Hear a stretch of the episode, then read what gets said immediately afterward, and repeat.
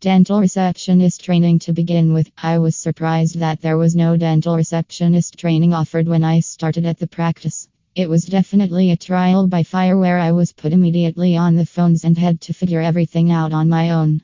In my retail management experience, every new hire went through a rigorous onboarding training program where the new employee was set up for success with the tools necessary to make an immediate positive impact on the business.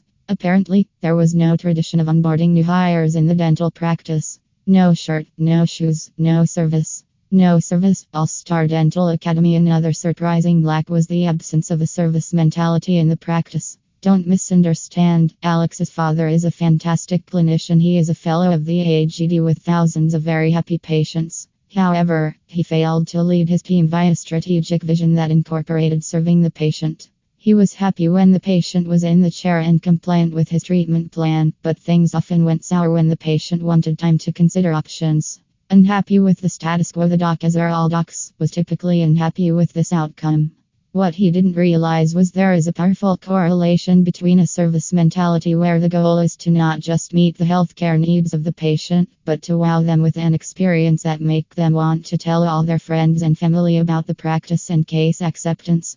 Read more about how service mentality and rapport help with the patient experience. https slash www.allstardentalacademy.com Master rapport with your dental patients slash Indeed, the service mentality begins with the very first phone call into the practice. Treat your callers with respect and make them feel valued and welcome, and they will scramble to make an appointment. Work collaboratively with patients in discovering their oral health needs and determining a treatment plan, and they will excitedly agree.